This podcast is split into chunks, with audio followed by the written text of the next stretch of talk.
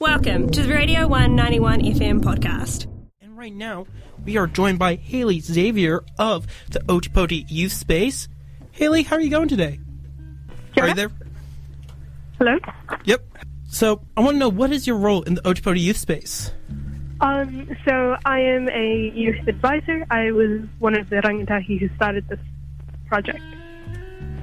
And so, with this, this is the first day that it is open. I want to know um, how does it feel to have this all now kicked off for you, first day, and just having all your preparation come to fruition? Oh, it's it's incredibly cathartic. Honestly, um, it's a bit of a rainy day, so it's a bit quiet. But we've got some kids Mm. inside, and they're currently doing a slam poetry workshop. Oh, nice. Um, and it's awesome. It's a warm space on a cold day, and I'm looking forward to seeing more young people come in as the weeks go by. yeah, because is this all volunteer run apart from you guys organizing it?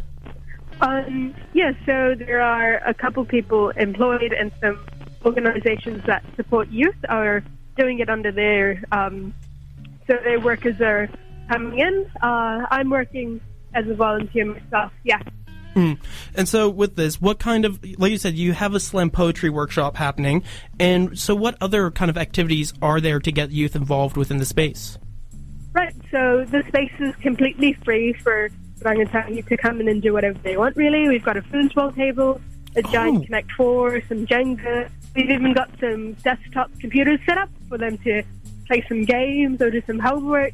Um, and there's also an individual art corner where you can um, get some art done, and we've got some supplies for that, like watercolor paints and acrylics and charcoal. Um, there's even a reading nook, uh, and we've got some free kai. Um, we've got some music, so we've got uh, a couple of guitars and ukuleles and a piano. Um, and we've also got some other workshops running throughout the week. Wow, yeah, you guys sound like you've got everything there for everyone. So, what is like the age demographic for this youth space? Like, are you, is it for everyone from primary school all the way through to high school, or is it a bit more just like selective on? Yeah, so essentially, um, the kaupapa with that surrounds this space is that we're not going to turn down, turn, turn down anyone.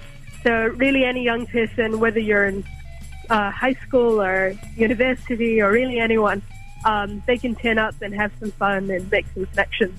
Yeah, very open to public, just families, whether it be a group of people or just who knows, like just friends coming as a hangout space.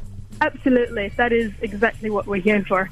Now, Um, one of the things I also quickly want to ask is with this now open, I want to know during your preparation for opening the youth space, what do you think was the most important thing, and especially creating an area dedicated towards youth? I think making sure that young people felt safe in this space was definitely my priority. Um, as a as a young queer brown person, you know, that's something I really care about in Dunedin. So making sure that this space is like run and led by voices that matter the most is yeah, that's imperative to me. And making sure it's an accessible place. We're in the community gallery on 20 Princes Street, which is just outside the Octagon past night and day. Um, and it's completely accessible. The whole venue is like, yeah, it's completely accessible. And making sure that everyone can come in and use it to their fullest potential.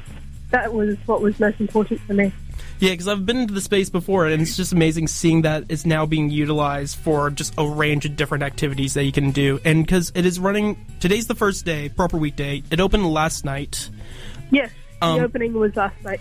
And so this runs till the 21st of May, and I just want to know, like, how how does it feel now? Well, I already asked how does it feel to have it open, but I mean, like, just seeing this now and having the space be welcomed. Oh, it feels it feels very emotional for me. Quite um, honestly, this is something that I know that young people have wanted. Because I've been involved in Korero from the very beginning, and even before there was a group organizing this. Um, and it's what young people need, and it's, um, I feel I feel very proud of what's happened. Um, especially because it is just a space for young people to exist which is really important um, in Dunedin because most of the time the youth space is either Macca's or it's the bus hub or it's some bar. Um, Yeah. And this is a safe place for everyone. Yeah, and I definitely feel that, like, especially after my time in high school, like, going into town, or like just even an intermediate. Like just all we really had was sometimes maybe the library every now and again, but it was mostly going to the Meridian. So it's a- Yeah. amazing having this space open. I really wish I had it during my schooling as well. For sure. Yeah. Well, thank you very much for joining us. Apologies about the technical difficulties, but we'll make sure No that we get the people down there. And Kakita, and thank you very much for joining us and sharing the amazing mahi you've done. Yeah. Awesome. Kia ora. Thank you. This was a Radio 191 FM podcast. All of our content lives online at r1.co.nz.